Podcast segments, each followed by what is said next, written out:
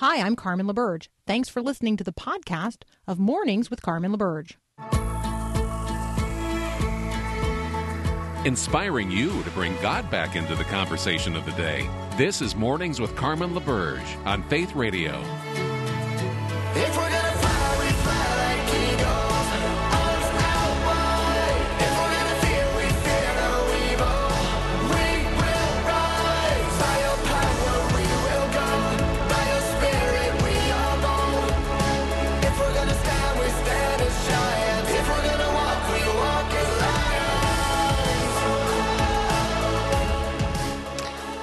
Morning. You're listening to the second hour of Mornings with Carmen on this Tuesday, the 18th of February.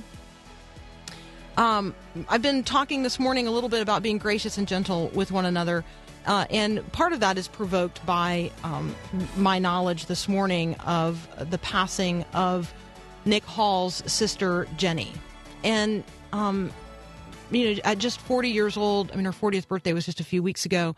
Uh, her six month battle um, with cancer ended. Uh, Nick's tweet about it 10 hours ago uh, is this Tonight, a six month battle, battle ended. Jesus giving us the greatest miracle of all. Life is so beautiful and so fragile. If you don't have peace with God and don't know Jesus, my sister would want you to have the joy and forgiveness that marked her life. Um, in birth and in death, and in every moment in between, we belong to God. And eternity is real, and heaven is real, and hell is real. Um, and there is a way for you to know today where you are going to spend eternity. And you can actually start living that life abundant, that real life that Jesus died to give you. You can start living it today. Um, and why would you wait another day? Why would you why would you wait one more moment to do the business with God that needs to be done in order to know, not only in this moment, but in every moment for all eternity from here on, that you belong to God, that your relationship is restored with Him by His grace when you put your faith in Jesus. Um, so my heart goes out today, and my prayers go up for my friend Nick and his family for those of you who have uh, have ever been to uh, the stadium for um, an event where God was being uh, glorified and His name exalted and lifted up, um, you know that that might have been Nick Hall preaching the gospel in front of tens of thousands of people, calling us together uh, as one one voice and one people of faith. Maybe you have been on uh, on the Washington Mall uh, when Nick was doing the same thing. Um, at, at a together event. Uh, and so God is using Nick, certainly profoundly in profound ways, but that does not insulate Nick nor his family from the reality of death or disease or cancer. And so I want us to be mindful of that today. I want us to be mindful that as Christians, we're not um, we're not promised uh, health and wealth. We are promised redemption. We are promised restoration. We are promised eternity with the Father, and we are promised a real, full, abundant life right here and right now. So if you lack that peace, if you lack the peace that passes all understanding, let me just invite you to just turn to God right now and say, I'm ready to take you up on your offer of grace. I know I need it and I want it. Um, I want that peace. That's all you have to say. All right, next up, I'm going to have a conversation with Dr. David Stevens. We are going to uh, do a little update on the coronavirus and a number of other health related topics. That's up next here on Mornings with Carmen.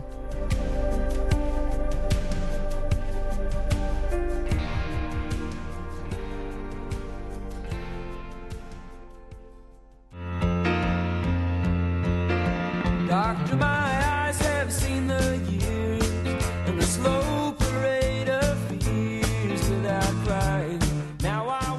Joining me now, Dr. David Stevens from the Christian Medical and Dental Association. You can find them at cmda.org. Dr. Stevens, welcome back. Good to be with you, Carmen, and thank you for that moving testimony of uh, God's grace with Nick and his family and what God offers to all of us. Thank you. you know, I feel like it's the primary business that we're uh, that we're in is to be sure that people know the good news of the gospel and that it's available right now, no matter where you are, or what you've done, um, or how how how long the length of your days may be. So, thanks. Yeah, thanks for that. That's one of the reasons Christian doctors can have such a, a wonderful mission field in the profession as we train our members. Uh, we have a training called Faith Prescriptions and how to, uh, you know, uh, share the gospel with people that are in need and be spiritually sensitive and take spiritual histories and talk about spiritual issues. And that's more and more important the sicker the patient is. But I still think one of the best mission fields left in this country is in the office of Christian healthcare professionals who see people suffering and thinking about uh, what's next if they're terminally ill. Uh, what an opportunity to stand there at the crossroads and tell them about Christ such important ministry. So again, if you're listening right now and you are a healthcare professional and you say to yourself, "Wow, I'd like to know how to do that. I'd like to talk with other people who are interested in those conversations." You can connect with Dr. Stevens and the Christian Medical and Dental Association at cmda.org. Um, Dr. Stevens, let's do an update on the coronavirus. Um, the news, just admit to you, I can't tell whether or not um, I should be hysterical or whether or not the numbers are getting better because it sort of seems to depend who you ask. Yeah, well, the numbers are still increasing, though there's some evidence that um, it's starting to decline, the number of new cases. But, you know, people are kind of taking that with a grain of salt out of China. The good news is, is the, the, the U.S. government, uh, administration, and those in the departments of Health and Human Services, CDC, have done a marvelous job in protecting us. And I mean, we're not seeing the huge numbers uh, that could have happened if this hadn't been controlled well by quarantining people as they came in from affected areas. We now have about 15 cases in China. They have reported, uh, you know, over 72,000 cases, and it's probably much higher than that. Uh, over 10,000 of those were quite severe, requiring hospitalization, and deaths have climbed over 1,700. So uh, there's still a, a, lot of problems there. In fact, I picked up today that they're estimating now that over 150 million people are having some sort of travel restrictions or quarantines in uh, in China. That's almost half the size of the United States. People that are quarantined, and uh, unfortunately, this is still spreading. Just today, the report that the director of the hospital, wh- which was at the heart of uh, this epidemic in the Wuhan province uh, died of the virus. So it, we need to be praying for people there. I know healthcare professionals in China in that area, and they're dealing with shortages of masks and uh, IVs and all sorts of things. Uh, the government actually just put uh, a bunch of new uh, military uh, doctors into that area trying to help uh, deal with this because they, they're just overwhelmed. They put 1,200 more military doctors and nurses into the area trying to, to keep up with this. So uh, we need to be in pray about prayer about this, but I think there's no sense to panic. Uh, we've got good controls in place, and, and thank God that we've been protected from this spreading as an epidemic in our own country. I am wondering what counsel you would give um, if there are people who have international travel plans, um, particularly to places where maybe uh, people are not as careful and the safeguards are not as stringent as they are here in the United States. Yeah, well, a, you know, I wouldn't go to China right now, uh, probably any of it, and uh, of course, there's um, you know cautions for that. Some of the countries surrounding it have more incidents than we're, we're seeing here, places like Singapore, Hong Kong, things like that. Uh, so uh, that you protect yourself from this the same way you protect yourself from the flu, and that is frequent hand washing. We always think, you know, don't want people to cough on me. That's important, but actually, more of this is passed uh, by contact uh, than it is by sneezing or coughing on someone. In fact, an interesting thing that illustrates this is that they are disinfecting money in China now. Uh, from uh, hospitals, fresh food markets, and buses. They're even destroying it in the affected area and saying we don't want this to pass on to other people. And then uh, they're they're sterilizing money from other uh, areas uh, in the country. So uh, that shows you how they're concerned and realizing how this is passing. So, washing your hands frequently with soap and water, uh, scrubbing them well, saying uh, Mary has a little lamb a couple times while you're doing it, soap uh, under your fingernails, use alcohol sterilization, that type of thing. If uh, you're coughing, just to pass the flu or a cold, don't cough into your hand because that puts the germs where they're going to come into contact with lots of things. Cough into your elbows. If you use a tissue, uh, put throw that away. Wash your hands afterwards.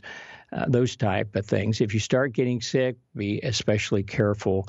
Um, it, travel, uh, you know, I, I wouldn't be afraid to go to most places in the world and just those usual precautions in the high incidence areas, unless there's some really big reason you've got to go, life and death type thing, uh, I would uh, avoid those areas, especially China, uh, where this has been so common. 99% of the cases, 99%, are still in China.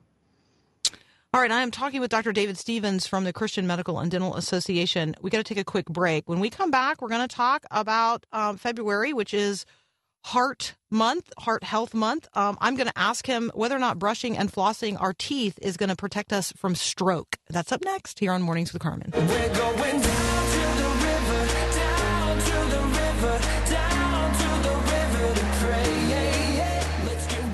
Continuing my conversation now with Dr. David Stevens from the Christian Medical and Dental Association. You can find them at cmda.org. Okay, here's the big question Will brushing and flossing protect me against stroke? Yeah, there's actually a new study that's come out, and uh, it's interesting as you look at dentistry. You know, dental, dentists are our members as well as physicians, nurses, and others. And And I there's give a a little, lot. can I be- give a little shout out to Dr. Vollmer? There you go. That's it. Uh, that's great. One of our members has just uh, put out a, a book, uh, you know, talking about how oral health really affects your total health. And there's a new study showing the gum disease is linked to higher rates of stroke. And the hmm. reason for this is the inflammation in the mouth actually stimulates the buildup of atherosclerosis, plaque in the major arteries going to your brain. And of course, as this plaque breaks off and goes flying up into your brain, it blocks blood vessels and, and causes stroke.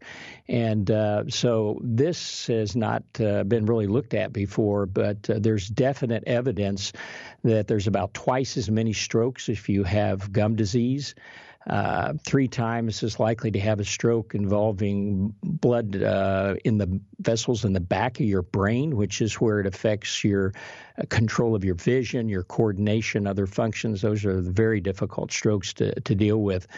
So, uh, yeah, good brushing, um, rinsing your mouth with a mouthwash, um, and brushing after every meal really makes a difference. And part of that is getting those brush bristles down into the edges of the gum around the teeth. That's where gum disease starts. And um, protecting yourself from gum disease can protect yourself from stroke. Okay, everyone is now um, hoping that I am going to ask about um, what kind of toothbrush we should be using because I don't know about you, but the toothbrush market is really like it's extraordinary. So how Yeah. how do I? I mean, can I just use the toothbrush that I get for free at the dentist office, or should I go get one where they send me a new brush head every three weeks, or like what? To what lengths do I need to go in terms of the kind of toothbrush I'm using? Yeah, there's more concern about brushing often than there is about what kind of brush. And uh, taking your time doing it, getting down into around the edges of the teeth into your gums, making sure you get everywhere, back of your molars and the back of your mouth, which are kind of hard to reach. Some people feel like it gags them. That's important. And uh, more than the brush, uh, what you get at the dentist office is often the latest and the best, and they're trying to create a market for this. Sometimes it's not the best; it's just another of the usual variety. But they're, they're trying to get people to buy their toothbrushes, and they give them to dentists to distribute. So, but the key thing is to brush often, brush well, and uh, start young. You should be brushing your your children's teeth as soon as they start getting them, and get a little brush and uh, and supervise their brushing and teach them to brush well. Uh, Mary had a little lamb sing that a couple times while you're brushing your teeth kind of gives you an idea in your head, not with your voice singing it, how long you should be doing it. And, uh, and it'll make a huge difference in your overall health and decrease your strokes, as we just talked about. Okay, so let's um let's stay on this uh, heart a little bit of this heart emphasis since February is Heart Month or Heart Health Month. Um, talk with us about uh, some efforts to prevent death from a broken heart. Yeah, you know, we've heard that expression, and, you know, many people think, well, that's, you know, sadness after death. But people do die more often when they lose, especially a spouse or a child. And uh, we all know of incidences, especially with older couples, when one spouse dies, the next one dies soon afterwards. Uh, grief can literally break your heart. And uh, a new study shows there's actually a couple medicines that can help prevent this. What's happened in the past? Uh, people try to get counseling. Sometimes uh, doctors will pro- provide tranquilizers or sedatives to help with sleep and that type of thing. But low dose aspirin, baby aspirin, and a blood pressure medicine called Lopressor, which is a, what we call a beta blocker. It's a it's a medicine for high blood pressure and other heart issues uh, can actually help reduce the survivor's risk of fatal or non fatal heart attack, which goes up when you're dealing with grief.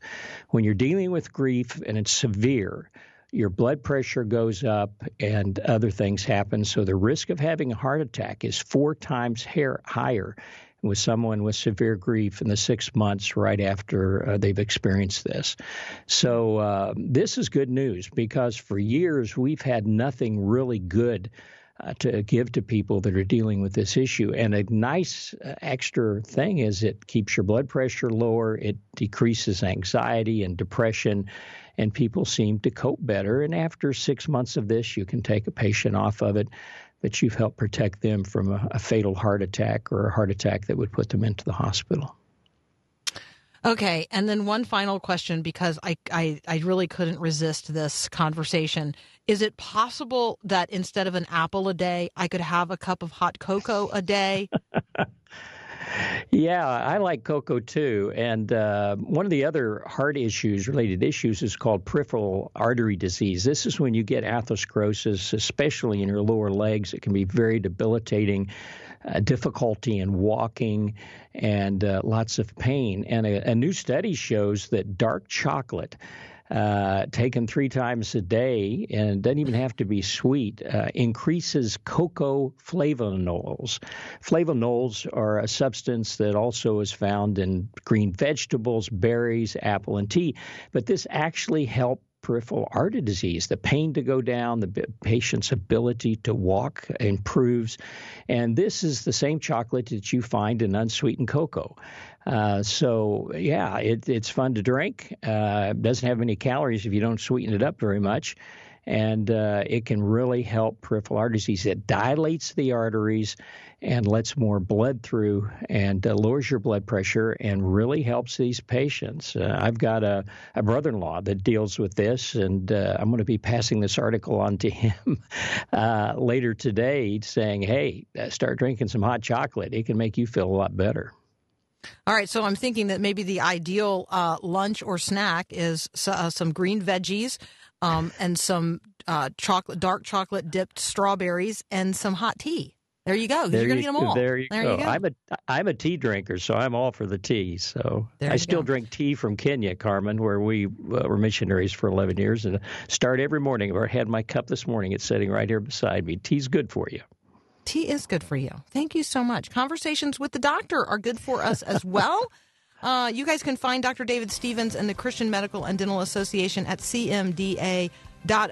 If you are involved in any way in the medical or dental professions, this is your organizational connecting point. Um, these are the people with whom you want to uh, not only affiliate, but there are all kinds of resources available for you at their website. So check it out, cmda.org. Dr. Stevens, thank you again for being with us. Thank you, Carmen. We'll be right back.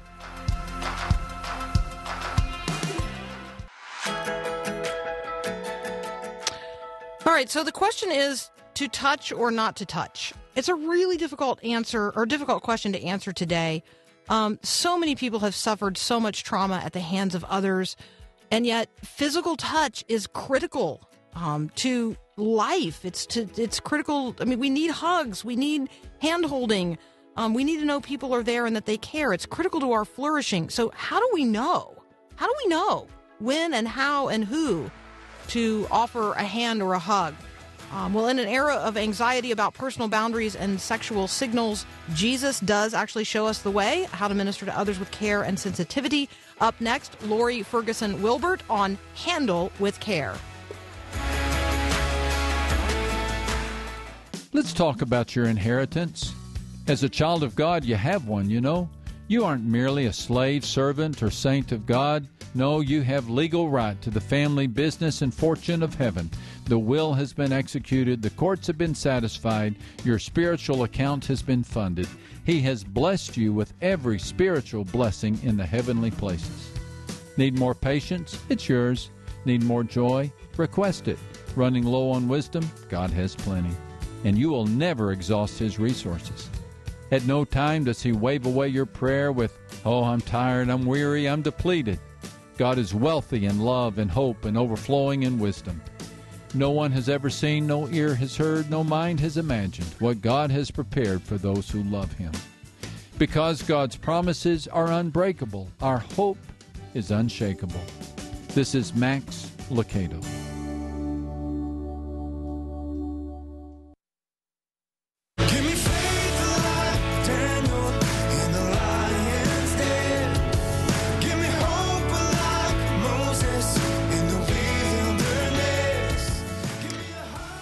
Joining me now, Lore Ferguson Wilbert.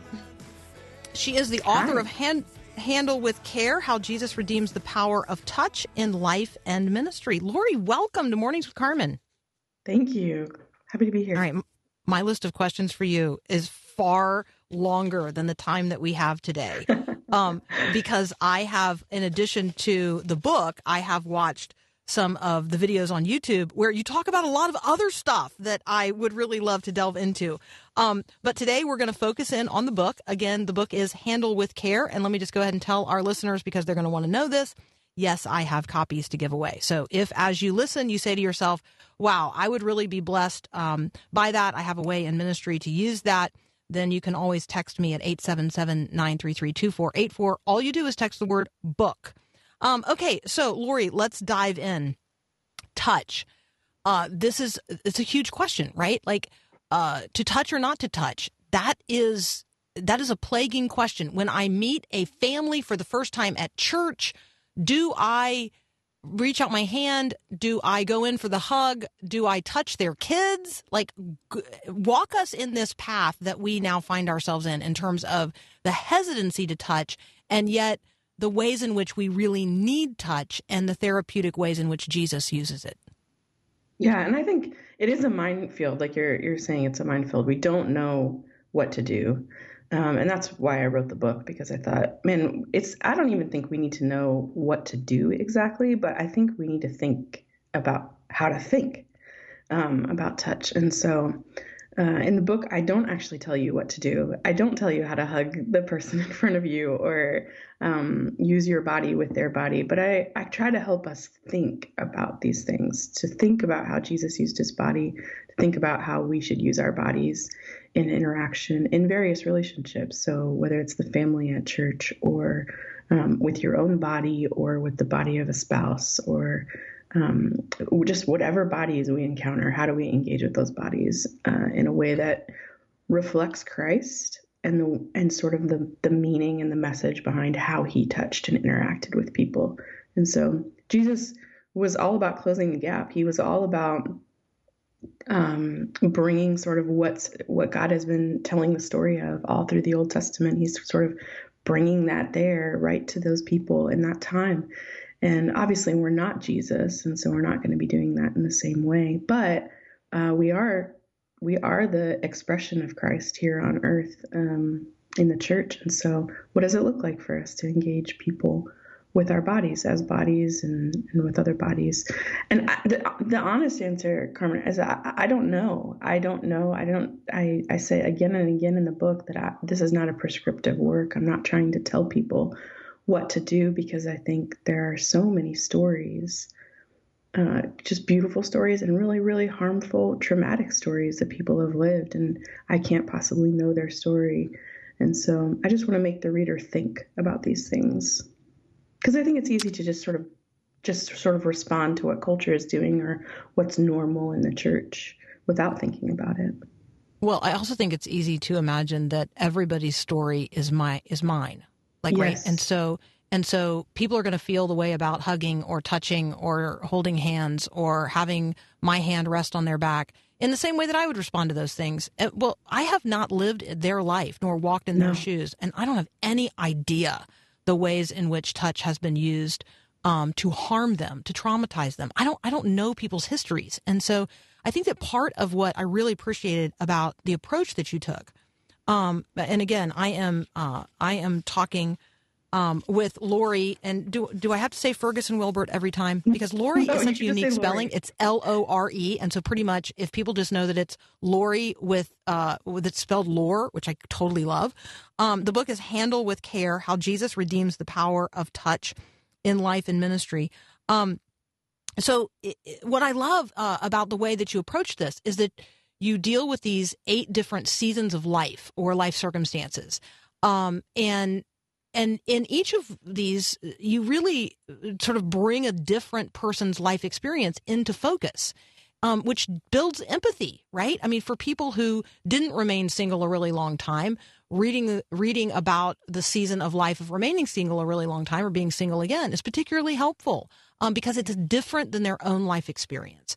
And so, talk a little bit about that approach. There are eight different seasons or circumstances of life that you deal with in the different segments of the book. Yeah, I think one of the things that I quote early on in the book is the danger of sort of bringing our story into the story of Jesus is that we can, the reader could lose sight of Jesus and just look at our story. But the danger of not doing that, the danger of not bringing our story is that the reader could just think that God and Jesus have no bearing on our story, on our personal story. And so I had to kind of walk this dance of bringing my own story into this and and that meant I could only talk about the things that I've actually lived through, and so I haven't I haven't gone through retirement age or old age, and so I'm I'm still you know learning as I as I grow and change, and and God brings various experiences into my life. So those are the experiences that I talked about, but really I I want the reader to sort of have empathy for their own story, and that is something I say again and again in the book because I think.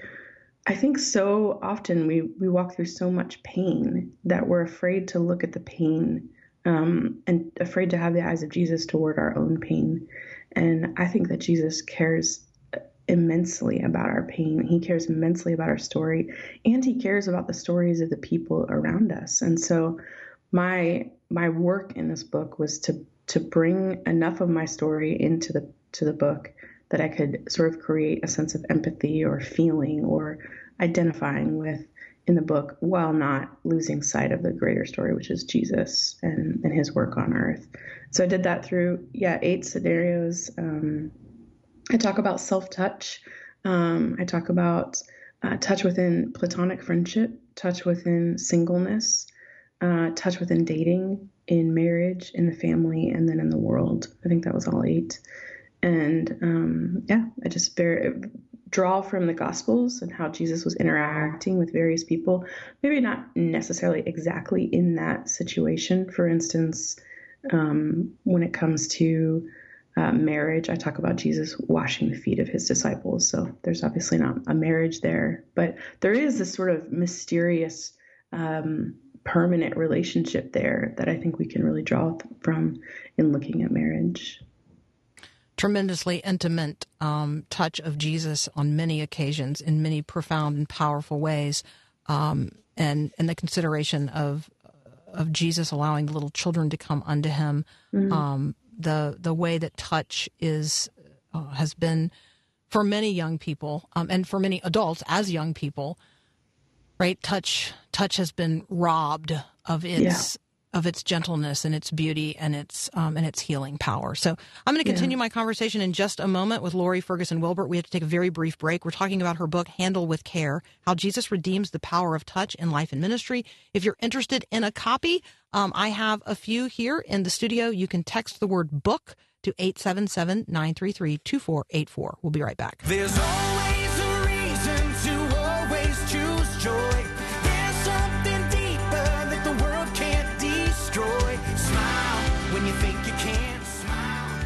Continuing my conversation now with Lore Ferguson Wilbert. The book is Handle with Care How Jesus Redeems the Power of Touch in Life and Ministry. Um, Lore, I want to uh, I want to allow you to um, to say more about the book, but I also really want to have a conversation with you about um, people who walk into church and we make assumptions about them, and this sort of gets to your own story. Um, I, would you be willing to take a little bit of a segue here from the conversation about the book, and um, and walk around with us in the assumptions that uh, that were made about you in terms of of the church and working in the church, and then really the point at which you have this totally life transforming experience with Christ, and how that came to be. Yeah. Um, so I grew up in um, a multitude of different churches, uh, no one specific denomination. And when I was about 20, I um, I walked through a, a pretty traumatic situation. Um, one of my younger brothers was killed in an accident. Um, my family was we had moved six hours from where I was born and raised, and my parents were about to walk through a pretty horrific divorce. And so um, I landed on, you know, in a local church and was just enveloped by the people there and loved deeply. I'm still loved very deeply by those people, and I love them deeply. But I think there was an assumption that I understood the gospel because I sort of assimilated with the people um, because I needed a family and I needed people who were going to love me and see me and care for me. And I was just desperate for some stability at that point in my life. And so I landed there and was there on and off. Um, I, I, moved away for college, but came back uh, for about 10 years. And at the near the end, about eight years in, just realized I don't. I would listen to people talk about the gospel or talk about Jesus and and sin and holiness and all these things, and I I realized I don't understand the gospel. I don't believe the gospel, um, and it wasn't because I was I had this rebellious streak. It's just because I don't think anyone had ever really ex- sat down and explained the gospel to me.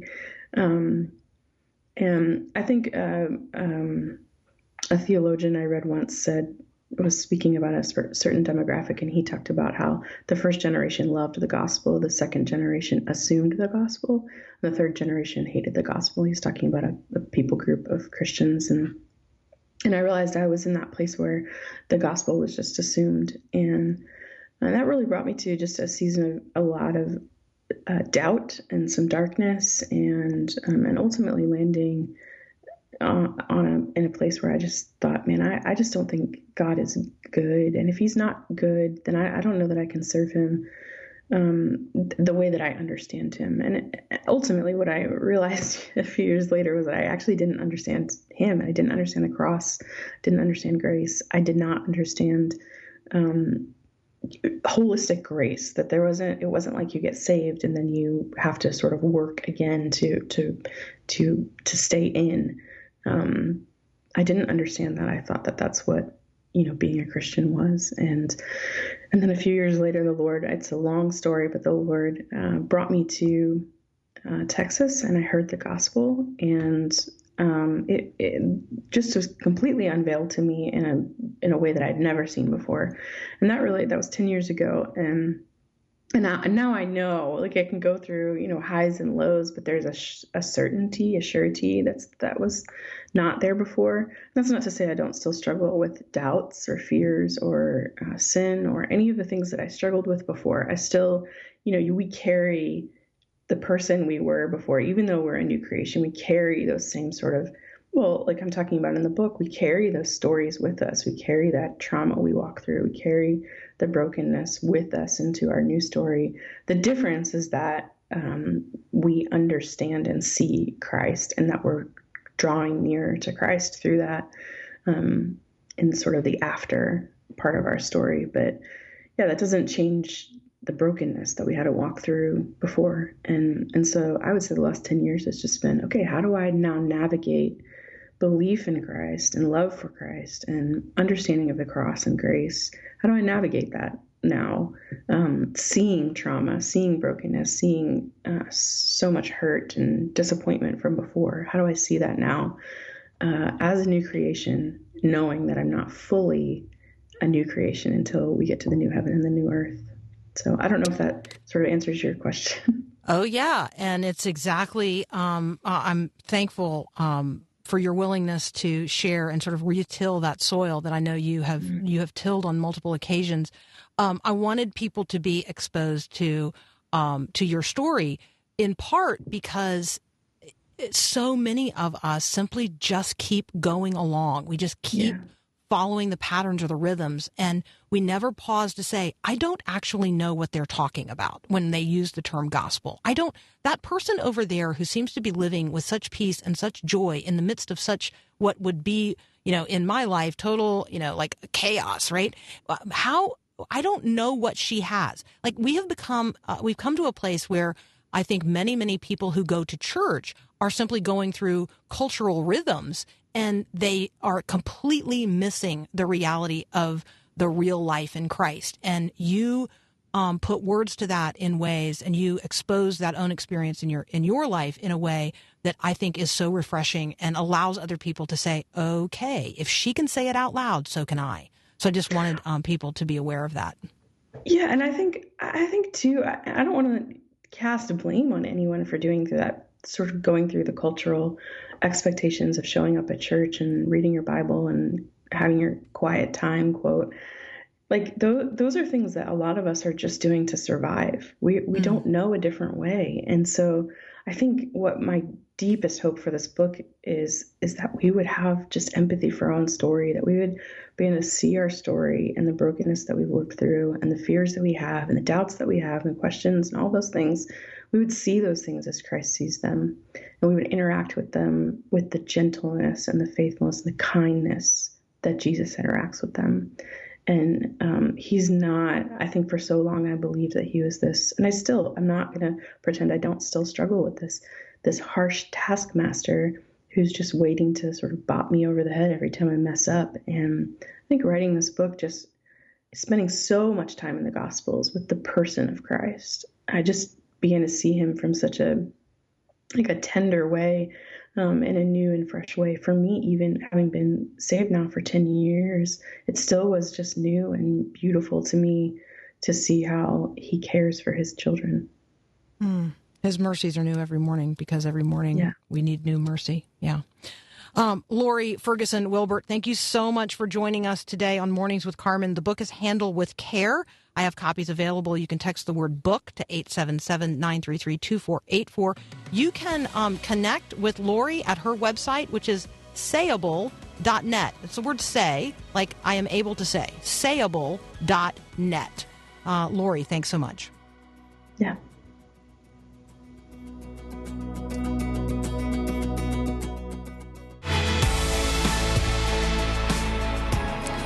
My encouragement uh, to to you today is that you would walk tenderly and gently into the day which now lies ahead.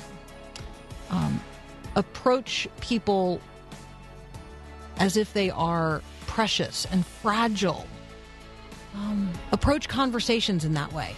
Hey, this is I'm preaching to myself right now because these are not my tendencies. These are not my.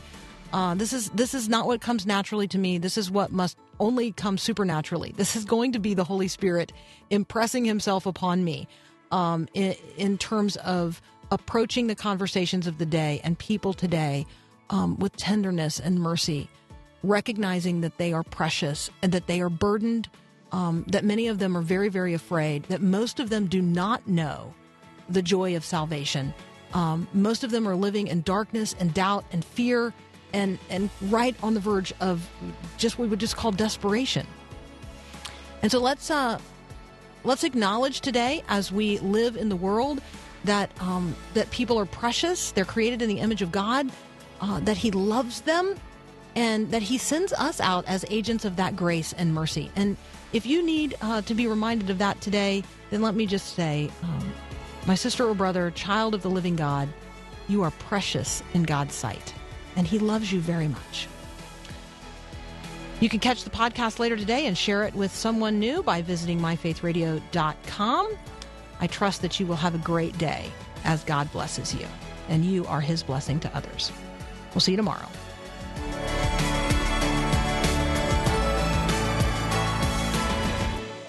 Thanks for listening to this podcast of Mornings with Carmen LaBerge from Faith Radio. If you haven't, you can subscribe to automatically receive the podcast through iTunes or the Google Play Music app. That way, you never miss an episode. It's also available anytime at myfaithradio.com.